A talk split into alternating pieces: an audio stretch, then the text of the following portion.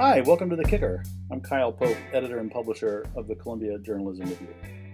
This week, a look back at four years of Trump coverage. So, the election is finally upon us, a week and a half away. And we thought this would be a good opportunity to look back at what we've just lived through over these last four years in terms of the media's attention on Donald Trump. This is a subject that's going to be picked over and analyzed a lot over coming weeks and months, really, regardless of what happens on the election.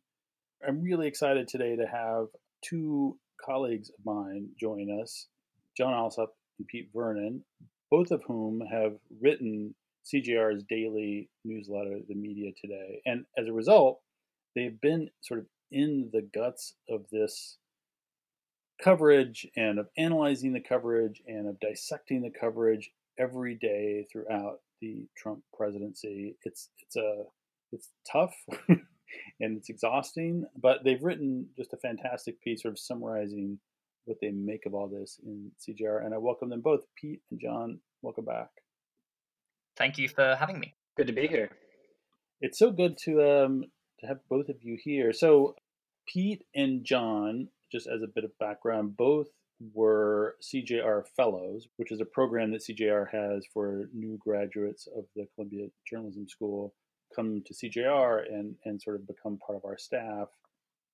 Pete started this CJR newsletter right after the Trump election. It's sort of astonishing to think now, but CJR at the time didn't have a newsletter. And it's also worth noting that Pete sort of helped start this podcast back in the day. So let's start with you, Pete. So First off, welcome back not only to CJR but also to America. You you fled screaming when? When did you leave? Uh, October 2018. Right. You know, after two years of writing a newsletter, it seemed like things had really calmed down, and there wasn't going to be much news in the second half of the term. So it was uh, a good time to get out. Right.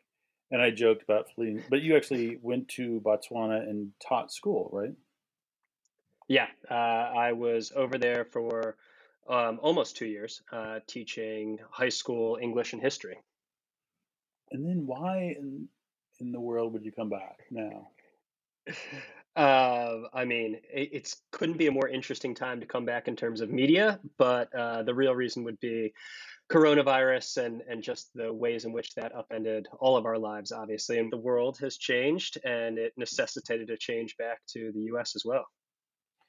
So when you started this, it was right after the election, right? Right. Yeah, it was that November.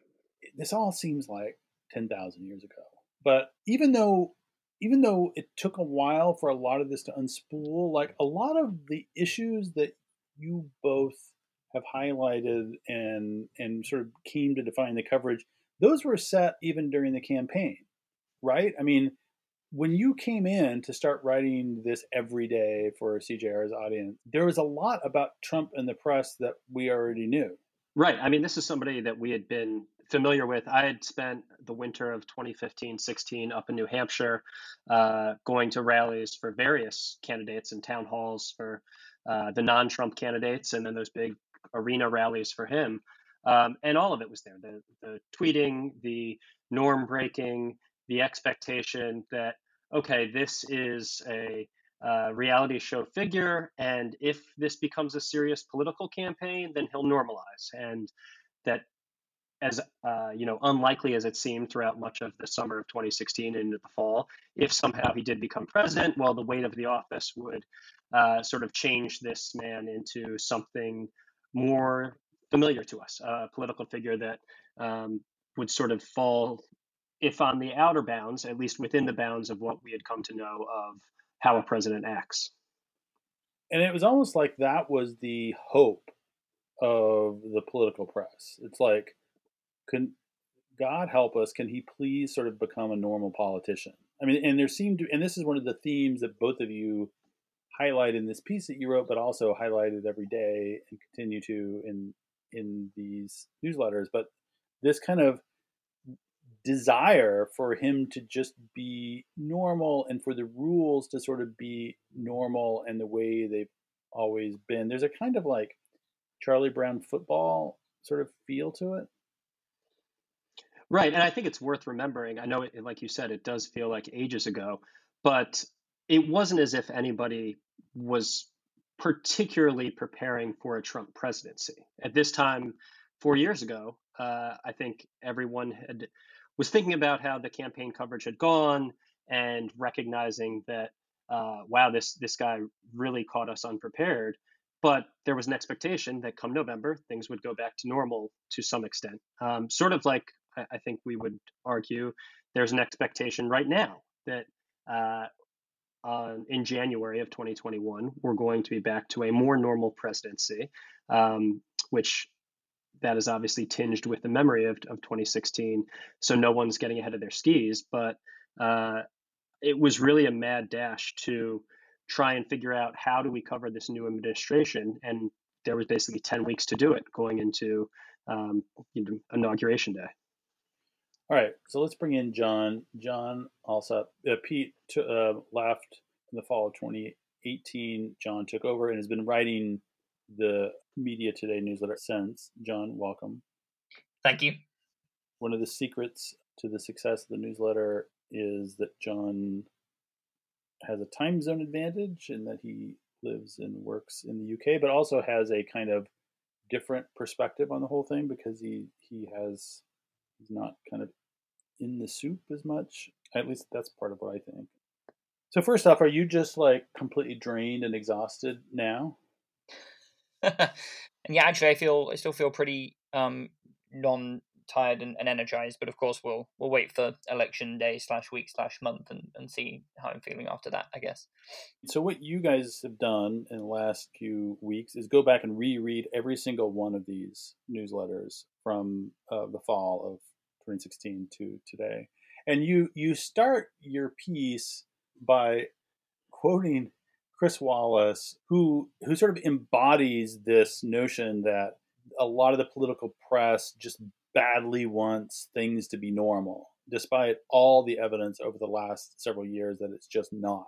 And he and, and you talk about how you know he sort of went into this uh, debate that he moderated um, between Trump and Biden, which was a disaster. Sort of going in thinking, well, I'm just going to be an umpire on the side. I'm going to let them do what they want. And then it was a terrible disaster. Uh, and then afterwards, he was interviewed by the Times, and he was he expressed sort of shock that it turned out that way, which I read the same way you did, was which was like, like, why would he expect otherwise? Like, what was he thinking? But it just sort of it was a great way to start this whole conversation because it really spoke to how there's just this like desperate urge of some of the people who write about politics to just like re remold it into the way it was before and it keeps happening again and again and again. Why is that? Why is there this this kind of repeated reversion to a norm that just simply doesn't exist anymore? So i think i think there's i think there's a few things to it. Um because it's one of it's one of the sort of like marquee thoughts that you two have after having looked back at all this over these over these last few years is that that that the, the politics have dramatically changed, but the mindset of the people who write it hasn't. Yeah, well, I think I think in those early days of the Trump, not just of the Trump presidency, but after Trump won, when his sort of anti-media rhetoric, or at least the idea of his anti-media rhetoric coming from the you know the bully pulpit of the presidency and not just from a sort of wild and undisciplined presidential candidate that everyone thought was going to lose. I think that was kind of a, a shocking moment. I think, and maybe Pete has a different perspective on this because he was playing paying uh, slightly closer attention than I was uh, to sort of the whole media conversation at, at this point. Um, but my sense of it was that there was a real desperation to prove that like the traditional way of doing journalism if you just sort of doubled down doubled down on it and went after it really aggressively could work in kind of constraining Trump or, or adequately holding him to account, right? I think that was the kind of thought in those early months was, um, yeah, and we quote Marty Baron in the piece, and I think he it was another another clarifying quote. This this idea of not being at war but at work, this kind of desperation to think that the normal kind of detached, quote unquote, unbiased, quote unquote, objective work of the press could actually be adequate against a figure like Trump? And and and the answer was not to kind of do what the loudest voices on Twitter wanted everyone to do, which was kind of see him as a threat and, and push back, you know, in a more um, overt way. Um, and I think and I think what we've seen over the last four years is kind of a parallel process of that of that um, strategy really not working. Um, and then particularly this summer, I think after the killing of George Floyd in, in particular, the the sort of conversation coming from uh, many journalists of color and their allies inside newsrooms, and, and I think particularly younger generations of journalists saying, actually, that that kind of idea that you could constrain Trump through that old school, straight down the middle, you know, just the facts uh, um, approach to journalism was not only inadequate against Trump, it, Trump is kind of showing it up to be generally inadequate because all of its assumptions are premised on um, the idea of a, a, view from nowhere that just doesn't exist, that is in fact kind of conditioned on the, the white male gaze and kind of set at the, the higher echelons of the industry. Um, so I think I think that's part of it, um, and I think that over the Trump presidency, a lot of journalists have um, clearly been disabused of the notion that that, that kind of that Trump was going to be constrained or was going to change based on the kind of old rules of journalism. But I think that a lot of journalists clearly haven't abandoned that belief. Um, and yeah, and I think Chris Wallace and, and that debate that you mentioned are, are a good example. Um, I, I, thought it was quite staggering that he seemed, according to that Times interview with him anyway, so shocked that it had gone so badly off the rails when Trump really came out and behaved pretty much as you, as you would expect him to behave and as he has behaved uh, many, many times in, in the past. Um, and, and one quote I thought from that Chris Wallace interview that was really telling was he said something like, uh, you know, I've been I've been reflecting on it and I've been really thinking about about what went wrong. Uh, and then he just goes, "Oh, but actually, I think I handled it as well as I could." So, so there we go. And I think that mm-hmm. was that was kind of a metaphor for certain people in the media industry, and not and, and by by no means just Chris Wallace. I don't just want to sort of pick on him here individually. It was kind of a metaphor for that broader sense of just not learning the lesson. I think.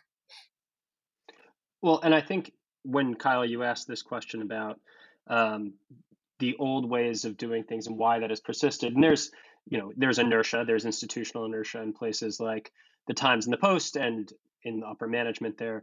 But i also think it's worth going back to late 2016 early 2017 and remembering just how the media was as a whole getting beat up uh, from the left from the right from trump. And there was this sort of feeling that I you you remember all of these panels that would be held at various various places, including at the Columbia Journalism School, about what went wrong or how we how we missed this. Um, and I think there was something of a defensive crouch that the media went into, especially as Trump and allies like Bannon continued to attack. And Trump tweeted out you know the failing New York Times and the fake news and the enemy of the people and Bannon called the media the opposition party. Um, there was sort of this shocked uh, reaction and this idea that no, no, we didn't do things wrong. This is an anomaly. We just need to double down on what we've been doing and um, you know get out into Trump country, into the places that we didn't go during the campaign. Uh, you know the parallels to the Clinton campaign being obvious. Um, and that sort of obscured uh, perhaps these conversations that burst onto the scene in, in, a real way in 2020 about maybe looking at the uh, the foundation of how we do things. So, what is your for both of you? What is your prediction for what happens after the election? Let's say Biden wins. What is the how? What is the you know what what is the media kind of lesson learned here. Do you think that everyone is going to sort of like sigh and say, "Thank God, now we can go back and do things the way we've always done it," and and it just sort of reverts back to normal? Or do you think that um, there's been enough sort of upheaval and trauma throughout this period that there will be a there'll be a new way of approaching political coverage? I suspect I know the answer, but go ahead. Jon, I feel like you should take this one. okay. Uh, listen, I, I don't know. I don't. I don't necessarily want to predict with any certainty what will happen, but the pessimistic view, which I think there is a lot of ground to hold, is that by and large, if Biden wins, the attitude will be a sigh of relief. Oh, you know, Trump, that's over. Thank goodness, Trump is gone. He's just probably going to go off and, and tweet a bunch and maybe hold sort of like nostalgia rallies or whatever. But but Washington is back to normal. Sort of the old norms, the rules of politics as they were have been restored. So we can just go back to the old practices of journalism, and we're not really on a sort of emergency footing. And, you know, we'll do, you know, it'll be fine to go to parties at the houses of administration officials again. Not that, not that some Washington journalists ever stopped doing that in the Trump era either. Um, but you know, I think I think that like it, it could kind of turn into this like new golden age of of like Washington schmoozing, right? Um, mm. sort of the squeam the squeamishness about doing it under Trump to the extent that exists sort of goes away, and, and everyone's like, "Oh, Biden's a decent president. This is a normal presidency, quote unquote." Um, you know that's fine and and sort of the old rules apply and, and and there might even be a sense of vindication possibly right? Like all of these people on twitter and these media critics said we needed to sort of abandon what journalism stood for in order to beat trumpism but you know actually a traditional kind of old school approach was correct and and, and you know we held trump to account and now he's gone. That that might that might factor into it. I think that's that's like the most pessimistic view and i think there's a real chance that could that could happen though i don't think it will be uniform across the media industry and i think it will become clear if it isn't already clear that this four-year period has put a lot of, um, you know, has brought, uh, a lot of genies out of a lot, of, a lot of bottles that will be very hard to, um, that will be very hard to, to put back. And I think the, the best case scenario um, is that there's a moment of self-reflection once the kind of torrent of Trump news with which everyone is just seemingly scrambling to keep up at all hours. Um, it, you know, once that abates, and, and if the Biden presidency is a return to a slightly more sedate pace of the news, that there is an opportunity for journalists to think about how they covered the Trump era and to think actually, you know, it's probably better to see Trump as a symptom of lots of stuff that's wrong with America and American politics and American institutions rather than rather than just kind of a unique random actor who caused chaos and is now is now gone. One thing I think that will be interesting to one place I think that will be interesting to look at is actually like well I, I was going to say cable news, but I think in particular MSNBC because I think that one broad truth about Biden is that he seems, and we don't obviously know the result yet, to have been able to quite convincingly unite a very broad coalition of anti Trump people from um, some actually fairly right wing Republicans historically, through to people who are uh, you know on the on the Bernie left, and by no means all people in those in those camps, but but it's a, it's a pretty broad coalition he's been been able to bring together, and I think not just on MSNBC either, but like in, in newspaper sort of mainstream newspaper opinion pages too, you're seeing um, that coalition kind of reflected, and I think that you have people appearing on MSNBC as anti-Trump voices. Um, who are brought on to be anti-Trump voices, but are not necessarily going to be pro-Biden voices, or and certainly not on every issue. Um, I think I think it all goes to say that there has been this kind of coalescing um, in the in the pundit class, not just among reporters, in this kind of anti-Trump understanding, I guess. And I think that if and when he leaves office, whatever comes next, you might not see that same kind of anti-Trump structure, you might actually start to see kind of fissures break out in these places. One, one good example, I think, from the Trump era, which we, which I think we reference in the piece, is when he um, assassinated Qasem Soleimani, um, Iran's top general, in January. You know, there was I felt the coverage was not perfect after that by any means, um, and, and I think Iran coverage is generally quite bad in U.S. media. But I think there was a hesitation and a sense that like this was really dangerous and Trump was trying to escalate something that was not going to be contained. And I think it was a perfect example of, of something where making Trump the center of the story made people who would perhaps otherwise be um, quite pro some kind of escalation with Iran um, cautious of it because they were anti-Trump.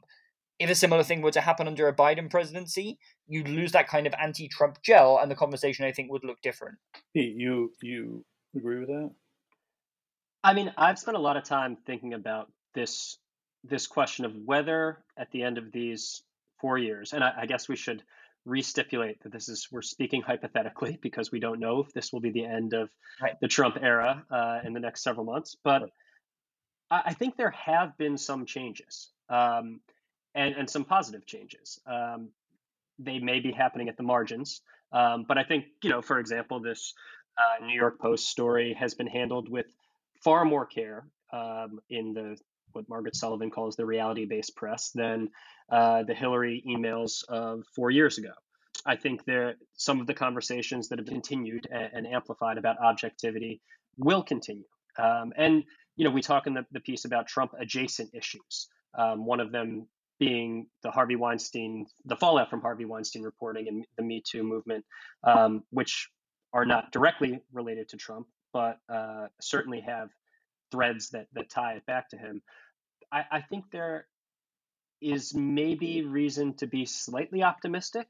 Um, you know, you do see people saying Trump is is, is not the uh, the virus; he is a symptom of it. Um, there's been a whether you want to date it to Spiro Agnew or the founding of Fox News, there's been a, a, movement on the right to delegitimize the media that's been going on for far longer than Trump has been tweeting. Um, and so there's a recognition that, uh, at least among some, that the, the world has shifted under our feet since the uh, you know era of three networks and and a couple big newspapers and a good local news source. Uh, you know, I, I want to be cautiously optimistic, but in terms of the major ways in which we frame our coverage, in terms of uh, the people that are in charge of the major news networks, both print and television, uh, I end up not being able to quite convince myself that uh, enough fundamental things have changed that a more traditional president isn't just going to result in a return to the way things used to be and a sort of siloing off as these four years uh, as something that well that was crazy. Um, and and now we can go back to sort of the way things have done, always been done. What do you think kyle? I'm interested in, in sort of uh, your 30000 foot view of this. Yeah. I think there's just incredible institutional inertia. And i think i think we just we, i think we have to sort of fundamentally rethink political coverage and like who we're even covering and um, and and I think until that happens, it's going to I think it's going to revert back. And in fact, I think you both make a good point. I mean, I think Biden is such a traditional figure, and he's campaigning in part on let's just reassemble a broken country. Like you know, he's like this has been insane. We just have to get sort of get back to normal. And I think that kind of sensibility will percolate throughout and I mean, he knows a lot of these uh, political reporters, and he knows a lot of these institutions. So I don't know. I mean, I've been reading um, Masha Gessen's book on authoritarianism, and I mean, her whole thing is, you know, it's not the person; it's it's the system and it's the institution that's broken. And I and I sort of think that. I mean, in a way, you could argue that a more fundamental change might come if Trump is reelected where the press will basically say like, okay, we're in for the now for another four years of this, and just doing more of the same isn't working. So you, one could argue that. Now I'm, I'm not wishing that to be the case, but I think that would that could sort of prompt a more fundamental reckoning than Biden coming in it's not like just Trump just came in and ripped up those norms and from a place where those norms were already healthy and successful. Otherwise, mm. I don't think he would have been able to do it. Um, I think he spotted that they were decaying and they weren't. You know, the sort of America's existing institutional structure and political culture was actually not working for you know very many people. And I think we need to go forward with that with that in mind. Um, and I have to say, I find this kind of narrative about Biden and packing the court that's going on in the mainstream press at the moment, not just in, in right wing media, to be potentially a kind of grim foreshadowing of what media coverage of a Biden presidency would hypothetically look like.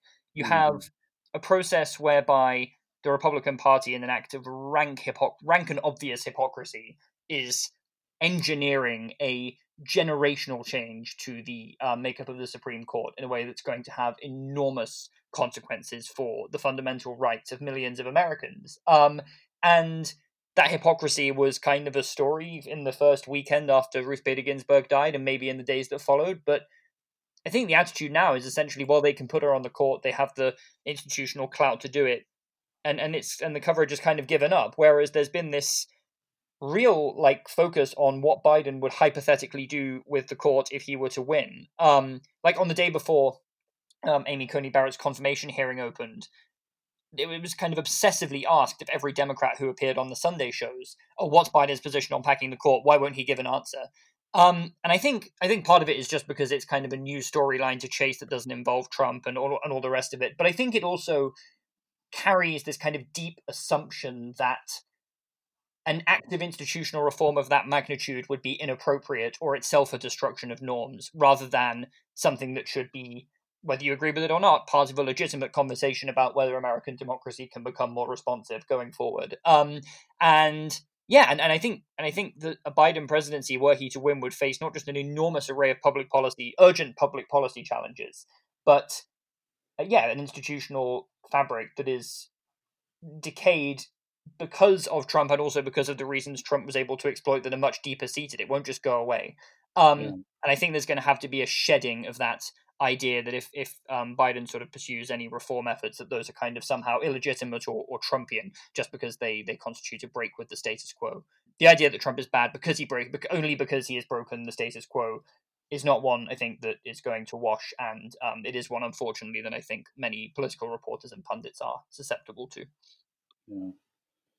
Well, I'm interested in I'm interested in what this uh, last few months, I guess now, uh, seven months when you combine the ma- these major stories that have really taken over the media conversation of COVID and of racial justice protests, if they cause or if they at least open the door to some of these structural and fundamental changes that we're talking about. Because, you know, as we looked at 2020, up until then, there had been sort of just a, a scatter shot. Uh, I'm going to mix a ton of metaphors, but just an, an avalanche of news um, that wasn't tied together in yeah. any real meaningful, thoughtful way. And over the course of this summer, a couple narratives um, really intersected with the presidential campaigns. Um, and maybe not so much in Washington insidery political reporting, but in a lot of national coverage, in a lot of coverage of race, um, in a lot of science coverage, I think there has been some really good work done. Um, I mean, I, I take my cues often from sports media just because it's where I, I, spend my time if uh, if I have the freedom to do so. And the way in which race and sports have been talked about and covered, um, both by journalists and by the sort of uh, sports punditry, um, just as night and day from where it was early in the Trump presidency when you had him going after NFL players kneeling and Colin Kaepernick, um, and sort of the willingness to uh, of political and national reporters and, and health reporters to cast aside a, a, both sides idea about public health initiatives and, and, proclamations by the president about masks or whatever, um, and sort of call call it as they see it without feeling the need to, to give into this sort of knee jerk bipartisan both sidesism. But again, if we get a vaccine and the coronavirus goes away and uh, some minor changes are made to policing and Joe Biden's in charge, sort of being calm and, and normal. Um, I don't know if those conversations will continue or if the, those shifts will uh, continue in a positive direction. Yeah, I don't know. I mean, part part of me wakes up every day and says, "There's 220,000 people have died, and some percentage of those people did not have to die." You know that should we should just be sputtering in outrage and sort of unable to function because of that. Do you know what i mean? I mean there yeah. is uh, to, to me there's even i mean there's even a kind of normalization of that. And not to mention you know black people continuing to die at the hands of police. I mean this week 500 kids are sort of lost who were sort of separated from their parents at the border and that goes on. And some of these kids have never seen their parents um, as you know they were taken as babies and so i don't know i mean the ability to kind of to just kind of uh, adapt this into our like oh well that's politics um, is is still astonishing yeah anyway i think that um i think that the norm those normalization yeah the normalization of those obscene things is while it's specifically new is not a generally new thing about the media or indeed right. like human psychology and i think uh, you know Trump leaving office is not going to is not going to fix those problems clearly.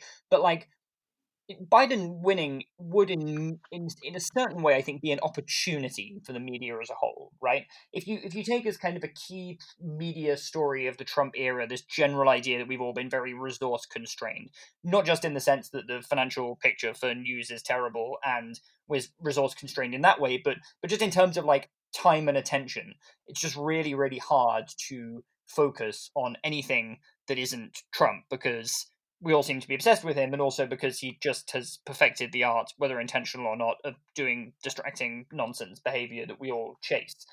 If you accept the premise, I don't think a Biden presidency will be, uh, you know, this kind of glorious halcyon picture of bipartisanship that sort of glides along with no problems, as some people seem to believe. But like, if you accept the idea that he, that a premise of his candidacy is, I will be less visible and newsworthy and un, you know ill, ill-disciplined as Trump, that in theory while the news media industry is still not financially in a good place whatsoever, and, and, and, you know in a worsening one thanks to the pandemic, it does it does free up resources in the sense of time and attention, right? It does free up yeah a load of time that you could look at and think, oh, actually, this is time that we can use to report on climate change, or this is time we can use to tell the stories of people who needlessly died from the pandemic. I mean, if you if you sort of and I don't think Trump will just go away as a person or a media phenomenon, even if he does lose and, and leave office. But if you sort of extract him from the White House and him from the news cycle in the current sense, think about how much time and space that leaves for other stuff. And yeah, but will it be filled by coverage of superhero movies and the Yankees? Or, or um, coverage of Joe Biden's HUD secretary said something mildly critical on Meet the Press. Let's have a three day news yeah. cycle about into you know internal divisions in the White House but it is an opportunity. Well, this has been this has been great, great to connect with both of you, and thanks for this piece. You can read the their summary of all of this work on CJR.org beginning on Friday, and then you can read Jon as he continues filing the daily email newsletter, the Media Today. And Pete, it's great to have you back on CJR. Great to be back. Thank you both. Thanks for listening. We'll see you next week.